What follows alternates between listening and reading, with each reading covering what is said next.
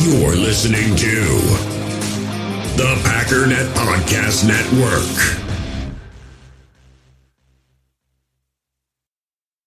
They're making a mockery out of my words, man. This whole thing has turned into a theatrical mockery. Do you understand that, Mike? No.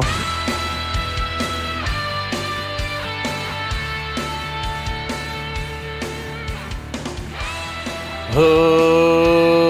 Ladies and gentlemen, welcome once again to the Packernet Podcast. I am your host and resident panelist, as always, Ryan Schlip. Check us out online, packernet.com. Find me on Twitter, pack underscore daddy. But I tell you what, today is one of the more brutal days for me in terms of, um, like, I, I, I don't know. feel like I don't know if I'm going to make it today.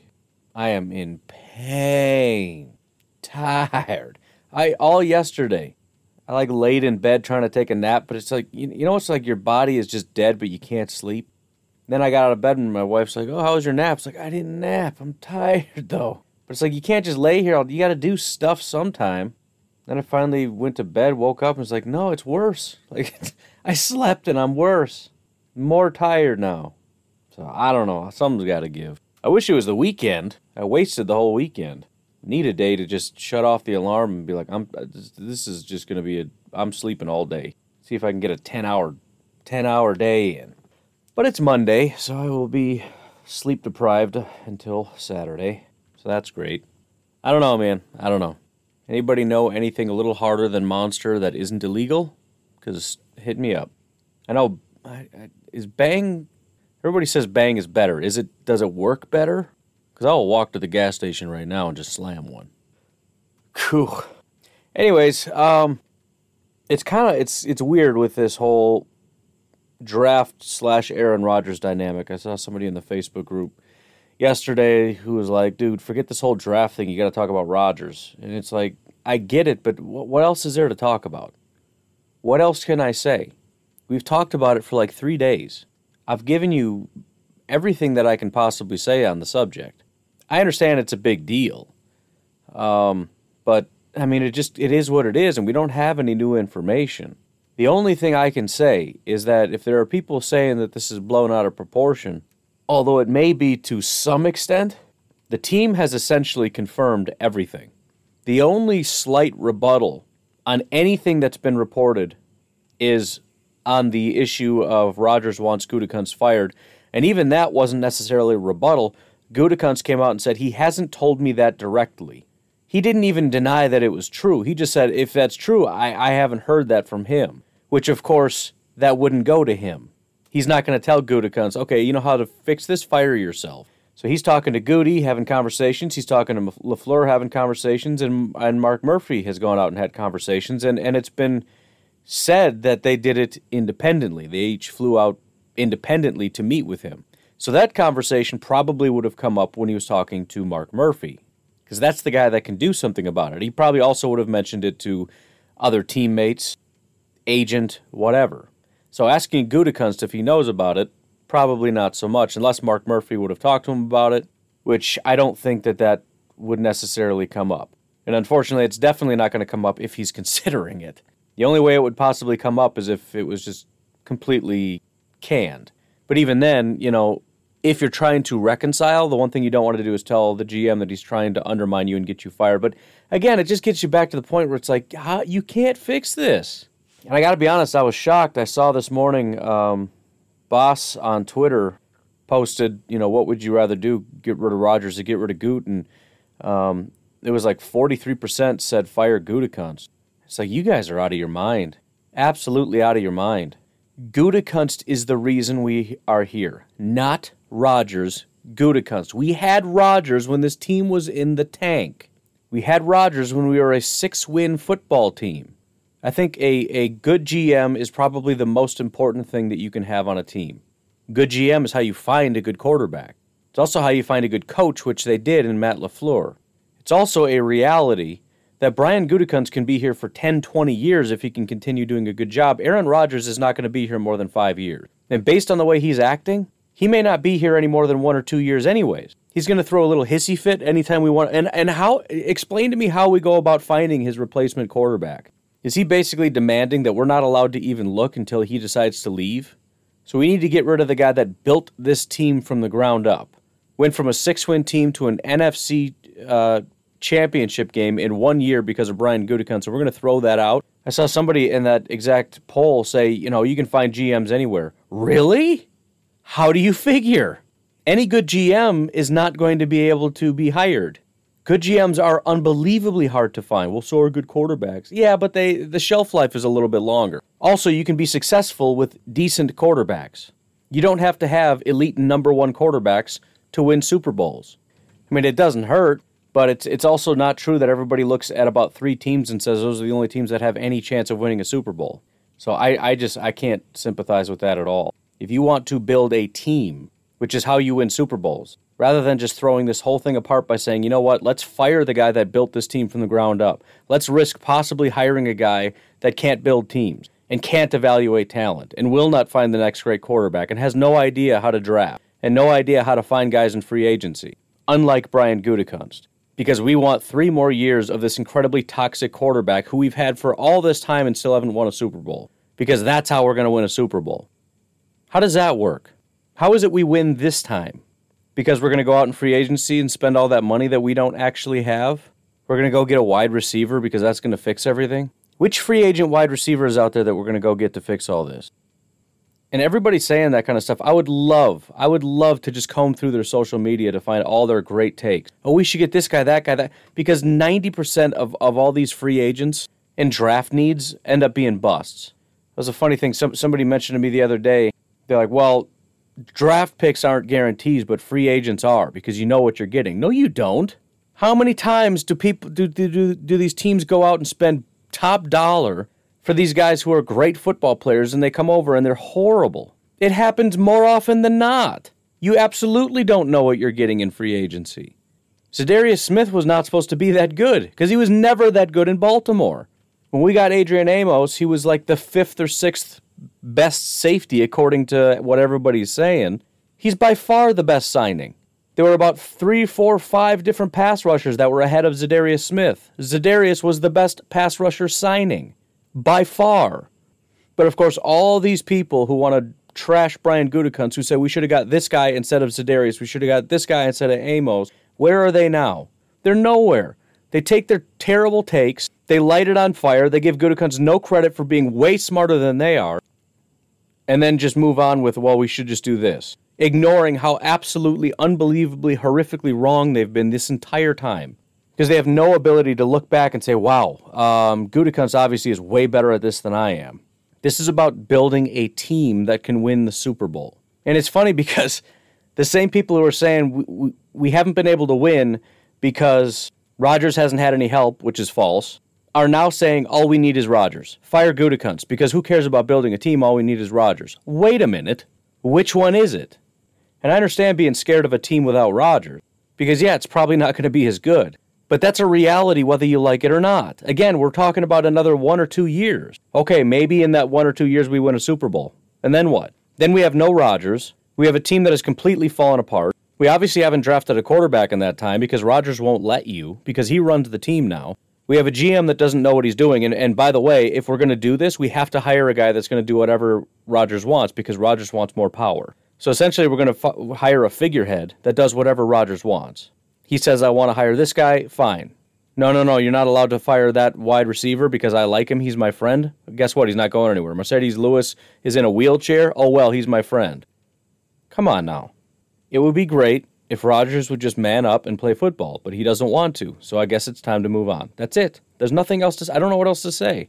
Absolutely not firing Brian Gutekunst. It's insane. And again, I'll, I'll repeat this is a real situation. There has not been one rebuttal, one denial from the team, and of course there would be if this was fake. If there if there weren't actual conversations about Rodgers wanting to leave that the team was aware of, when the media asked them 500 times a day, the response wouldn't be things like, "Yeah, it's horrible." Right? I mean, uh, Larry McCarren asked Matt LaFleur about it. His quote was, "Obviously, it's pretty disappointing." What's disappointing? He's he's 100% confirming all these reports. Again, the only report that is being rebuffed is the report that he wants Gutekunst fired, and that was by Gutekunst, and he, all he said is, "I'm not aware of that." So that might also be true. We don't know. Might not be. Might be. But even if it's not, we're still in the exact same situation. He obviously has expressed to the team he does not want to come back. the team has never one time rebutted the idea that he doesn't want to come back. And of course they would if that was the case. Even Aaron Rodgers said he's disappointed that it leaked out. Even Rodgers didn't say, Yes, I want to come back. No, well, yeah, you did. He said he loves the team. Oh, yeah, yeah. He loves the team, he loves the fans, but what? But did you say you don't want to come back? Did you say you're not coming back? Didn't really address that, did he? Obviously, I love the team and love the fans. No, it's, it's actually not obvious. You could make it obvious by saying these reports are not true and I would love to be back. We just got to work out some stuff, but he didn't say that. He just threw out some nonsense about I wish it didn't leak out, which again, um, pretty hard to believe that it wasn't his side that decided it was okay to leak it. Anyways, here is um, a timeline that Benjamin Albright had put out. And yes, him and I did have a slight back and forth, which he um, decided he wanted to back out of when he realized he wasn't getting very far trying to argue his nonsensical point. But the point is, um, he's got a bit of a timeline on exactly what happened um, as far as his, his understanding. And, um, you know, the, the thing that I called him out on was him being ridiculous. But this is just sources telling him exactly what happened and how, um, specifically about the Denver Broncos, because that's his region. But I want to read this to you because it's it's interesting and it makes a lot of sense. And I tend to believe that this is uh, kind of what happened, at least to a large degree. Here it is. He says, The Aaron Rodgers story as I know it. Obviously, Rodgers has been dissatisfied for some time. Several teams made postseason inquiries this year, including the Rams, prior to trading for Stafford, although that went nowhere with Green Bay's front office. Rodgers recently has begun telling teammates and those close to him that he was not coming back to Green Bay. Earlier this week, Rodgers told people representing him to reach out and tell San Francisco, quote, to come get him. San Francisco called Green Bay and was told they weren't moving him. San Francisco was out at that point and back on their original plan of Trey Lance in the draft. So I think that's when things really started to spiral out of control. I'm stopping here. And this is kind of what he goes on to say, but this is where things really started to spiral because Rodgers started to panic, realized if we want to get out of here, we got to do it now. But when you start calling other teams, that's when things leak. You know, it's kind of like conspiracy theories. The, the, the biggest problem I have with conspiracy theories is the amount of people that would have to keep their mouth shut on it. Everybody, I mean, it, once once you go to a whole department, I mean, you're talking about thousands of people. I mean, eh, somebody's going to talk, and that you you see that in the NFL. If it's just a player and his agent, it can stay quiet. If you start having, if you tell your agent to call teams, those teams are going to be like, dude, Rodgers called and wants us to trade for him that's going to get out. There's a lot of people involved in that conversation because those guys have to talk to a lot of different people within their team to discuss this. The GM, the coaches, all that stuff, and then yeah, eventually it's it's getting out, dude. Apparently Rodgers wants to leave. Anyways, continuing on with uh, Benjamin's thing here, he says Rodgers camp, realizing their maximum leverage was on draft day, began leaking and back channeling interest in other teams, including Las Vegas, Denver, and Miami. Denver did not reach out about Rodgers, but someone representing him had. Let me try that again. He breaks these up, so it feels like that's the end of the tweet, but it moves on. Denver did not reach out to him, but Rodgers about Rodgers, but someone representing him had back channel communications with someone close to someone, but not officially an employee of the Broncos. That person, who again is not employed by the Broncos in any way, began leaking overenthusiastic reports about the nature of the closeness of Rodgers' deal to local media. So that's where this whole thing happened, and this is where you get it starts to feel fake, right? Oh yeah, sure. Apparently, it's a done deal with with the Broncos. This whole thing is fake, right? And that's kind of throwing out the baby with the bathwater. Somebody who wants a lot of clout starts getting a little crazy with their reporting, and it, it turns out to not be the reality whatsoever. And then everybody thinks, oh, this whole thing is fake. He goes on to say a local Denver media personality reported erroneously that a deal was all but done when the team had yet to even officially contact Rodgers or the Packers and no offer was on the table yet. Broncos source, when reached for comment, clarified this. Uh, intimated that, of course, if a quote hypothetical unquote Hall of Fame quarterback came available, the team would be interested like any team, but at this juncture, no talks had occurred. There was potential for a temperature check with Green Bay over the weekend. Since then, Green Bay has released a statement saying they wouldn't trade him. Multiple calls from me have confirmed Rodgers' stance that he has no intention of playing for the Packers and would welcome a trade to several teams, including Denver. While no deal is imminent or close or ever was, I do believe the Broncos will explore that option. They're okay going into 2021 with their quarterback room as is, and despite other reporting, we're not on a round one quarterback at pick nine unless that specific right one had been there. However, they will pursue options that represent a dramatic improvement to the room. At this moment, I believe that Rodgers won't play for the Packers in 2021 based on the conversations I've had. Rodgers does not have a no trade clause, and the deal would have to be executed post June 1 to mitigate cap issues with Green Bay should any hypothetical deal be agreed to. So basically, the only thing holding this up right now is that the Packers are seemingly the only thing holding this up is that the Packers are just refusing to accept reality. That or they're accepting it, they just know that they're not going to do anything until post June 1. But even then, you feel like you'd want to start communications, unless you think that that might hinder negotiation. You know, if you think your best chance of bringing him back is by expressing to these teams, there's no way we would ever move on. We love Aaron Rodgers. We want him to be here. The question then is, how long do they play that game before they move him? Do you play that game up until June 1 and then start making phone calls? Do you ride this out until the regular season and then see if a team is interested in trading? Or do you really dig your heels in and say, hey, um, play or sit and not get paid? Because, you know, don't do that. because I don't know if Rodgers is bluffing about retiring. And again, the only thing I can't stomach in this situation is if Rodgers retires. Because then we get nothing for. I mean, we get our we get some money back. That's great. By the way, what's the rule on quote unquote retiring and then signing with another team? In other words, can he just buy his way off this team and then get another massive contract with a signing bonus that basically pays a, pays off more than probably what he had to pay the Packers? Pay the Packers thirty million dollars. He signs with another team the next day with a fifty million dollar signing bonus. I'm just not playing that game, man. He's got way too much leverage. He's got way too much money to care about this, and it just sounds like he has zero. In, like it doesn't sound like it's a negotiation tactic to me. It doesn't sound like this is him trying to, you know, just leverage a better contract. Sounds like he really, really just wants to leave. So really, really just let him go. But I don't know. We'll see what happens. We got uh, we got a month, and in one month is when things maybe could start changing. I don't know. So again, I understand you want a full segment on what's going on with Rodgers, but there's nothing else to say. He says he wants to leave. He's reaching out to teams saying, "Come get me." Um, those teams did. They're like, "Holy cow!" Rodgers apparently is uh, wanting out. Those teams called. Um, you know, the 49ers wanted Lance, but they're like, dude, if Rodgers is here, we should explore that. Called the Packers, and Packers basically hung up on him. Like, no, sorry, not not doing it. Like, all right, uh, that was weird. Anyways, Trey Lance it is, and everybody went about their day. Now, also worth noting, the draft was a pretty big deal. And again, you got the 49ers who halfway explore it, but then they're like, okay, we got to get back on track here. We got to, we got, you know, we put a lot of work into this, and we're planning on Trey Lance, and you know, uh, we, we, we again, we got to get back to work. Now that that work is done, and not that there isn't still more work to be done, you know, signing on undrafted free agents and I'm sure all this other stuff, but there's going to be a time very shortly here this week where things are going to kind of calm down. And the Packers, all, by the way, uh, are part of that. Maybe they didn't realize how bad things were, and then this weekend when it's like, dude, we, you know, we're not trading him anyways. Moving on, let's do the draft. Now they have some time to have some conversations.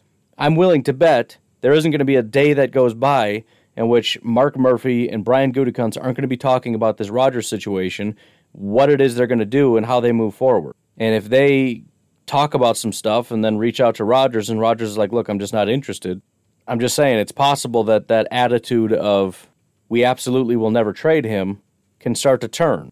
Again, assuming they didn't realize how bad things were, and it, it kind of sounds like they were a little blindsided, if I'm being honest. But you know, again, it's hard to gauge. They obviously said they've been working on this for some time. But again, remember, uh, according to reports, it wasn't very long ago that Rodgers seemingly was asking for an extension. And I think the Packers for a long time thought that they were having contract negotiation. And at some point, it switched to Rodgers said he's done and wants out. And I don't know how much of a gap between, uh, you know, the Packers finding out and the start of the draft there was. Did they know a day before the draft? Did they find out on draft day? Was it a month before the draft? And again, maybe this is when reality set in. So I, I, guess what I'm saying is I'm taking the whole we will never trade Rodgers with a bit of a grain of salt. You know, we got to see what these conversations come to over the next days, weeks, and months. And, and who knows? Maybe the conversations turn, turn from Aaron Rodgers' side. But again, there's there's so much damage that's been done, especially if it's true that he's trying to undermine the GM and get him fired, that it just seems unrepairable. So, anyways, that's all I got for you on that. Uh, I do want to take a break, and then when we come back, I want to take a quick look at the rest of the NFC North and just kind of briefly go over um, some of the guys we're going to be going up against in the near future, what they did, and uh, sort of my thoughts on it. Do want to give a shout out to uh, Gary for not only jumping in on Patreon, but for upping his pledge. Again, we are uh, 10 patrons away from my goal of 200 supporters. I was hoping to get there before my official move in day on uh, June 7th. It's when we move into our new home. It was originally planned for the start of the season, but uh, that started going so quickly, I figured we should bump up that date a little bit. So if you can, if you're willing, if you're able, patreon.com forward slash pack underscore daddy. You can jump in for as little as a dollar a month to help support this podcast. Would be greatly, greatly appreciated. If we just had everybody that tuned in to this podcast on day one of the draft give a dollar a month, I'm done. That's it. By the way, draft day, day one, is always officially the biggest day for this podcast of the year which is kind of crazy. I mean, during the season, you know, Monday mornings are usually a big day, especially if the Packers win. But it really just can't hold a candle to uh, to day one of the draft. I mean, the day after the draft of day one. Even day two is massive. So if you're there, if you're listening, if you're able, it'd be greatly appreciated. Be sure to check out um, packernetpod.com. I see some of you have already started doing that. I've had a few of you reach out. I see I got a couple people who have signed up for email subscriptions. I'll be honest, I don't even know how that works, but I'm assuming it just sends you a uh, uh, email when there's a new um, podcast, which is kind of cool. Thanks, by the way, to Paul for jumping in and uh, sending a message from the website. That's Paul from Shenzhen, uh, China. Shenzhen, is it? I don't know. I don't think I can say it right. But remember, you can uh, jump on there. It gives you all the links to pretty much everything you could ever want. You can also send me voicemails directly on the website, which again is kind of cool. There's just a little button on there, it'll record your voice, and you can just send me a message. Kind of neat. But, anyways, why don't we go ahead and take a little break, and we'll be right back. We all have smartphones, and we all know they're pretty amazing, but they also can be amazingly distracting, especially when we're around other people. So, US Cellular wants us to reset our relationship with our phones by putting down our phones for five. That's right, a company that sells phones wants us to put down our phones. And to see what we find, learn more at uscellular.com forward slash built for us. In the hobby, it's not easy being a fan of ripping packs or repacks. We get all hyped up thinking we're going to get some high value Jordan Love card, but with zero transparency on available cards and hit rates, it's all just a shot in the dark. Until now. Introducing slab packs from arenaclub.com, the only repack that provides real value, a complete view on all possible cards, and clear hit rates for each one. Now, when I buy slab packs on Arena Club, it finally feels like I know what I'm getting. And honestly, the best thing for me and my son is the fact that we're kind of novices into this. When I walk into a card shop with my son and a card says it costs $40, kind of just taking his word for it that that's a good value. So I appreciate the transparency on grading, as well as just getting excited about seeing what you could potentially get. Right now, you can get 10% off your first purchase by going to arenaclub.com slash packdaddy. Wow, that's crazy offer. 10% off a $400 slab pack. That's 40 bucks right there. Anyways, that's arenaclub.com slash packdaddy for 10% off your first purchase. So let's start with the Bears because um, they're first of all, there was somebody that had posted a sort of aggregate, sort of a GPA, I guess is how they phrased it. They looked at a bunch of different grades from a bunch of different websites, and the Bears were number one on that list. So let's take a look at it because I don't necessarily disagree that they got some good players. I don't like how they went about doing it. First of all, obviously, the biggest thing, they traded up and got Justin Fields. This is what everything hinges on. If Justin Fields is a top tier quarterback, everything else goes out the window any other analysis, any other negative spin on this that you can possibly put on it is uh, it's just it's out the window. They they got their guy. Now, once again, they traded everything away to get him. Now I understand it's obviously a very positive thing. It's starting to look like the Bears weren't going to get anybody, and they ended up getting Justin, and that seems like a fantastic thing. But I, I think it's at least worth asking why he made it to number 11 overall.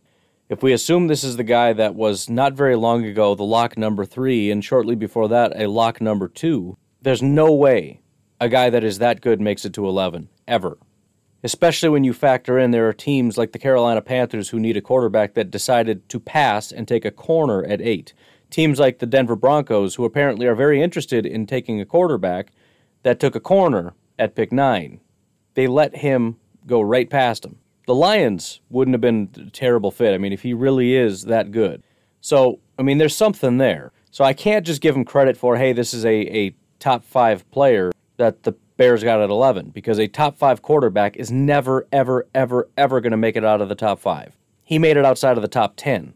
So I don't exactly know what that is. I don't know if it's the health concerns maybe or what. But the Bears did have to give up a 2021 first, which the Giants used to get Kadarius Toney. They gave up a fifth round pick, which was traded to the Broncos, as well as a 2022 first and fourth. Now, according to the trade chart, this is a massive overpayment because moving up that high would have been roughly the value of about a second round pick. It's an early second round pick, and maybe the Bears didn't have enough value there. So possibly next year's 2020. I don't know how you gauge the value of a next year pick. I know it's less than a this year pick, but it, it does seem like a bit of an overpayment. But again, I guess I'm fine with it because Justin Fields is a good quarterback, and uh, you ended up getting one. And it didn't look like you were going to get one after this, anyways. And if you're Ryan Pace, you know you're on the verge of getting fired, so you got to do something pretty drastic, which, of course, is not the best way to run a team. You should try to do what's best for the team in the long term, you know, because that's that's what you do. You try to build for long term health. Want to compete every year. Now, that's not what what fans and the media want. That's why the Bears did so well because to heck with the future, this is about today. And they did a lot of good things for today. After that, round 2, the Bears again traded up. They traded from 52 to 39 to get offensive tackle Teven Jenkins. Now, Teven Jenkins was supposed to be gone a long time ago. So, again, a fantastic value. But they gave up a, obviously, their second round pick. They gave up a 2021 third and a 2021 sixth. So, the Bears gave away nearly the rest of what they had this year to move up and get this second player. And honestly, the only reason they even had a pick before the sixth round is because they got back a fifth, which, by the way, they used on another tackle. So their next pick didn't come until the fifth round, which is not uncommon for the Bears. Here's my biggest issue, though this team, again, is falling apart. The offensive line, in particular, is in real bad shape. Granted, you got two offensive tackles, and that's great, but your defensive line is rough, right? Akiem Hicks was almost out the door. A bunch of other guys have already gone. Khalil Mack is once again more or less by himself. Your corners are are gone. Jaylon Johnson and Desmond Trufant are pretty much all you have left. As far as guys signed long term, you got Khalil Mack, um, Eddie Goldman, Roquan and Danny Trevathan at linebacker, Eddie Jackson at safety, Jaylon Johnson and Duke Shelley at corner, Riley Ridley, Darnell Mooney at wide receiver. And you got David Montgomery, Cole Kmet, and now Justin Fields. You lost your right tackle. Charles Leno's 30 years old and is in the final year of his contract. Anthony Miller is in the final year of his contract. Jimmy Graham is going to be gone soon. Alex Bars, Germain Ifedi. I mean, pretty much the the whole offensive line is is you know again you can re-sign guys, but it's it's getting thin. Talent is leaving. Talent is getting older. Akiem Hicks is 32 years old and in the final year of his contract. Robert Quinn is 31. Khalil Mack is now 30. You in Desmond Trufant to try to fill a hole. The guy's 31 years old and is only here for a year. Tashaun Gipson, your other safety, is 31 years old and you're just giving away your picks. And the the real problem here is you got Justin Fields. How are you going to build around him? What are you going to do to build around this guy? It sounds like you, you're really prioritizing keeping a couple key pieces, right? You kept Allen Robinson, but you've let the offensive line fall apart. And you're trying to help with the draft, but you don't really have very many picks to help in the draft. You got Teven, and then you got some fifth round guy that, I mean, who cares? He's probably not going to start. And then you know you got these six round guys, which even for the Packers, you look at it and go, you know, they're developmental guys. Maybe they'll help out a little bit, but these are not key contributors. They got Khalil Herbert, running back out of Virginia Tech. Obviously, they already have a number one running back. This is a depth thing. They got Dazz Newsome, the wide receiver, who is probably just future depth slash. You know, I mean, guys are going to be leaving. Six round cornerback out of Oregon, Thomas Graham, which you might need because I mean the guys that are there are just they're not great. And again, some of these guys are going to be leaving. So he's got a shot at possibly doing something, but probably not going to be a premier player. Khyiris Tonga, defensive tackle in the seventh round, again, has an opportunity to play, but not expected to play all that well. This is this is largely depth behind what is falling apart, starting in round five. So they got two guys that they're hoping can can help. One of them is a quarterback. So you got a quarterback and you got one guy that can help and then a bunch of depth behind all these players that are going to be leaving pretty soon. Then next year, again, you want to rebuild, but you don't have picks. You're starting to give them all away because again, you're just so overly aggressive. And and part of the reason the team is is in the state that it's in is because you've been doing this for years. So I have no pro- I mean, getting Justin Fields and Teven Jenkins is awesome for the Bears. No question. I don't like the way you did it. And I don't like the fact that you have very little ability to, to support your new quarterback. So I, I'm kind of up in the air on it. Obviously, I think the team got better. Kudos to them for that. I'm just I'm skeptical of their ability to continue to build around Justin Fields. Uh, next up, looking at the Lions. I mean, I think it's a pretty fantastic draft. Um, getting Penei Sewell, who is you know arguably one of the best, if not the best, players in this draft at pick seven, is pretty crazy. I think a lot of teams were being silly letting them pass. Obviously, having a bunch of quarterbacks helps that, but only three of them win, right? One, two, three. Atlanta took Kyle Pitts, which I guess is somewhat understandable. Cincinnati took Ja'Marr Chase, which I think is is unforgivable. Miami preferred Jaylen Waddle, which I somewhat disagree with, but you know, whatever. And anyways, those three teams taking weapons over a elite starting left tackle allowed Penei Sewell to fall to the Detroit Lions, which sucks for us, but what are you going to do? Then in the second round, the Detroit Lions at pick 41 selected Levi and Onwuzurike. So again, another guy I've been kind of pounding the table for as one of the few guys that has some pass rush ability. Very talented defensive tackle. Now, doesn't necessarily mean he's elite. Um, it's it, you got to understand it's in the context of this being a horrifically bad defensive tackle class. But he is one of the, the few that has some kind of upside ability as far as being a run defender and a pass rusher. Followed that up in the third round with Alim McNeill. Alim McNeill is sort of um, what we got with TJ Slaton. He's a very big nose tackle. So obviously they're starting in the trenches, which makes a lot of sense. And I had alluded to this uh, a while back, in which you, when you look at what the Detroit Lions are talking about, they're talking about hardcore trench warfare, gritty football. Now, that's obviously if Penei Sewell falls to him, that's the pick. But there was even talk about, I think what I had mentioned on the podcast, if, if Sewell was gone, which I assumed he would be, would they have taken the next available tackle? Because that's just kind of what they're looking for. And so, again, the first thing they do is sort of fortify the trenches. Elite, top tier offensive tackle, a well rounded defensive tackle, and then just a run stuffing nose tackle. By the way, the value on these are pretty solid. Penei Sewell was the fifth best prospect. He fell to seven. Levi was a pretty good value where they got him. Alim McNeill was right in that range as well. So they're kind of sticking to what, you know, consensus big board had as good value. But then you've got um, in the, let's see, the back of the third round, they end up getting cornerback Ifeatu Melifonwu. Now that's at pick, uh, th- pick 101. Ifeatu Melifonwu was listed at the 61st overall cornerback. So again, another guy with starter potential. You pair that with the guy that they got in the first round last year, and now they've got a potentially a pretty good duo. Then in the fourth round, they get uh, Amon-Ra St. Brown, another guy that was considered a late second, early third round prospect. They ended up picking him in the fourth round. Now, that doesn't always pan out. Again, guys fall for a reason. And we see this all the time where you're looking to go, oh man, they got a freakish value. And then they play and you realize why they fell. And you realize why maybe they probably were going to keep falling if that team didn't jump all over it. Um, with the very next pick, the Lions actually traded up. It's their only trade in this draft. I don't even understand the compensation but they traded up to the very next pick. They picked Amon Ra at pick 112, traded up, and then got linebacker Derrick Barnes. Apparently, they traded their um, pick 153 as well as a 2022 fourth round pick and got back a seventh. Seems weird to me because we're swapping fourths, right? You give me your fourth this year, I'll give you my fourth next year. And then for this year, you give me your seventh and I'll give you my fifth. I don't know, the whole, the whole thing is it doesn't seem like a ton of difference in value there. Maybe a little bit, but I mean, they moved all the way up from the fifth to the fourth. That's what's kind of crazy to me. But whatever. They obviously very desperately wanted Derrick Barnes and, and presumably really wanted to, to nail down a linebacker um, because it's a pretty big need, and they probably didn't have very many linebackers left on their board, I guess.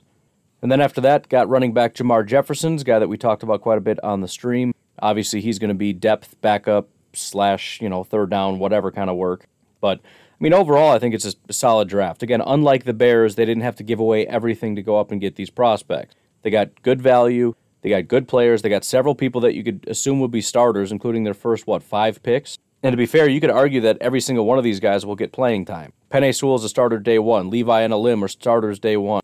Ifeatu Melifonwu, based on the lack of depth and talent is probably going to start or at least be in the rotation. Amon-Ra St. Brown, based on the lack of talent and depth at wide receiver, probably starts day one. Derrick Barnes, again, um, is at least going to compete because they don't have a ton of players there at linebacker. And then Jermar Jefferson isn't going to be the starter, but he could be the number two. So they may have legitimately gotten one, two, three, four, five, six, seven guys that are going to play. Now, granted, it's a little bit of un- unfair when you have a team in which everybody sucks, so your entire draft can play. But um, I, I think it's a great draft, if I'm being honest. I really think, I mean, again, I don't know who's going to be good and who's not. And I don't really care about their value versus the media's value. I'm just looking at it and going, that seems solid to me obviously you missed a lot of stuff, but everybody misses something. You only have so many picks, and you got a lot of holes, and you got a lot of needs, and everything else. Finally, the Minnesota Vikings um, in the first round, just like everybody else. I mean, granted, the Bears had to trade up to get their value, but the Bears, Vikings, and Lions all got really good value, right? They got guys earlier or a lot later than they were expected to go. And for the Vikings, that was Christian Darrisaw, who was expected to go, you know, top 15 for sure ended up falling all the way to 23 for the Vikings. Again, fell for a reason, but still incredible value. And in fact, I saw some Colts fans in an absolute tailspin because even though they got Kwity Paye, they were so mad they didn't end up getting Christian Darrisaw. So it's an important pick. Again, I think the Vikings have done a good job of revitalizing their defensive line. They get some guys back, they added some pieces although another edge would have been nice, it certainly wasn't a top priority because of the people and pieces that they added. So I think an offensive tackle makes the most sense. They lost their left tackle. I wasn't sure if uh, you know Ezra Cleveland was going to eventually move to left tackle. I think that was the plan, but now they can keep him in at guard. And by the way, they got them via a trade back. So they could have taken Christian Darrisaw at 14 and everybody would have said that's a fantastic pick. They traded back with the Jets who took Alijah Vera-Tucker and they ended up getting two third round picks minus a fourth for their troubles. So I mean that's that's like that's masterful. I you know I mean it's just it's it doesn't get any better than that for the Vikings.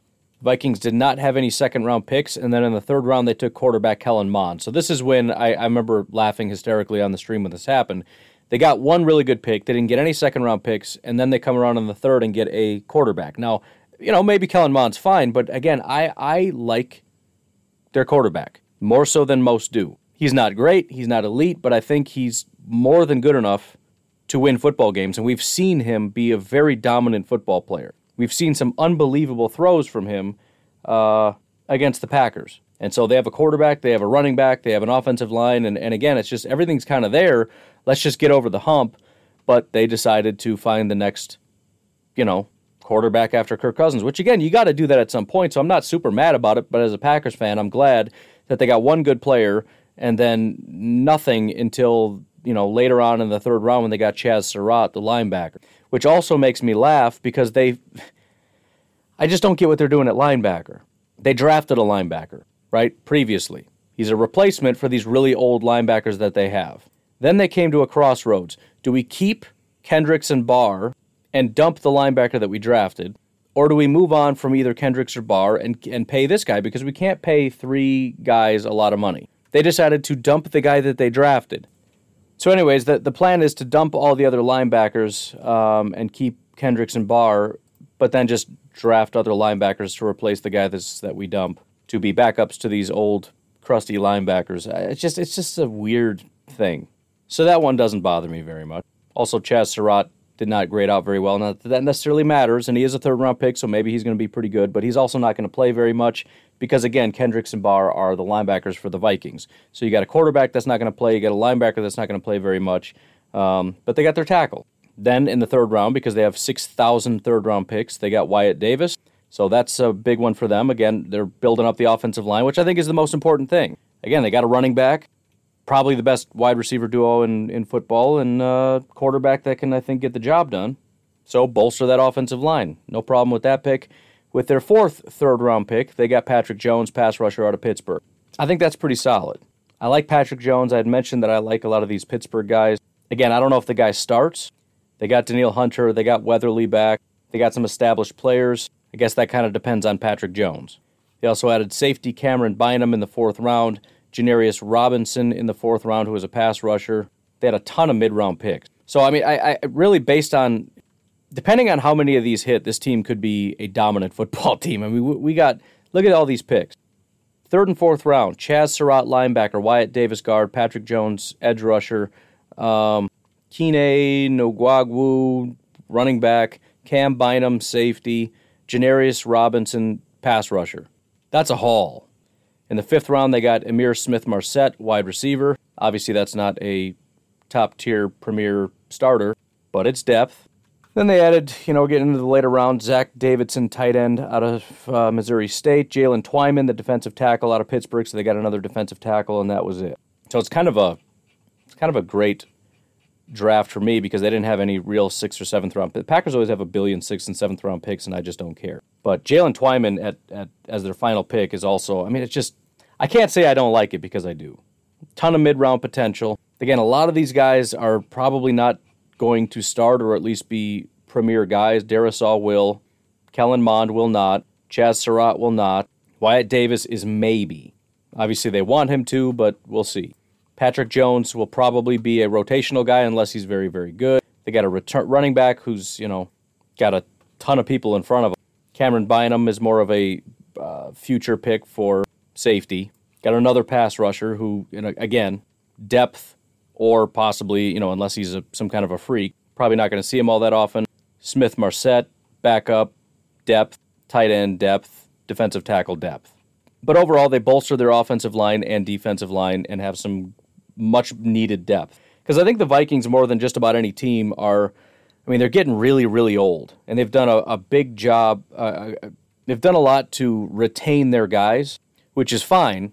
But at some point, we got to move on from our old guys and bring in some new guys. And I don't think they've done a very good job of that.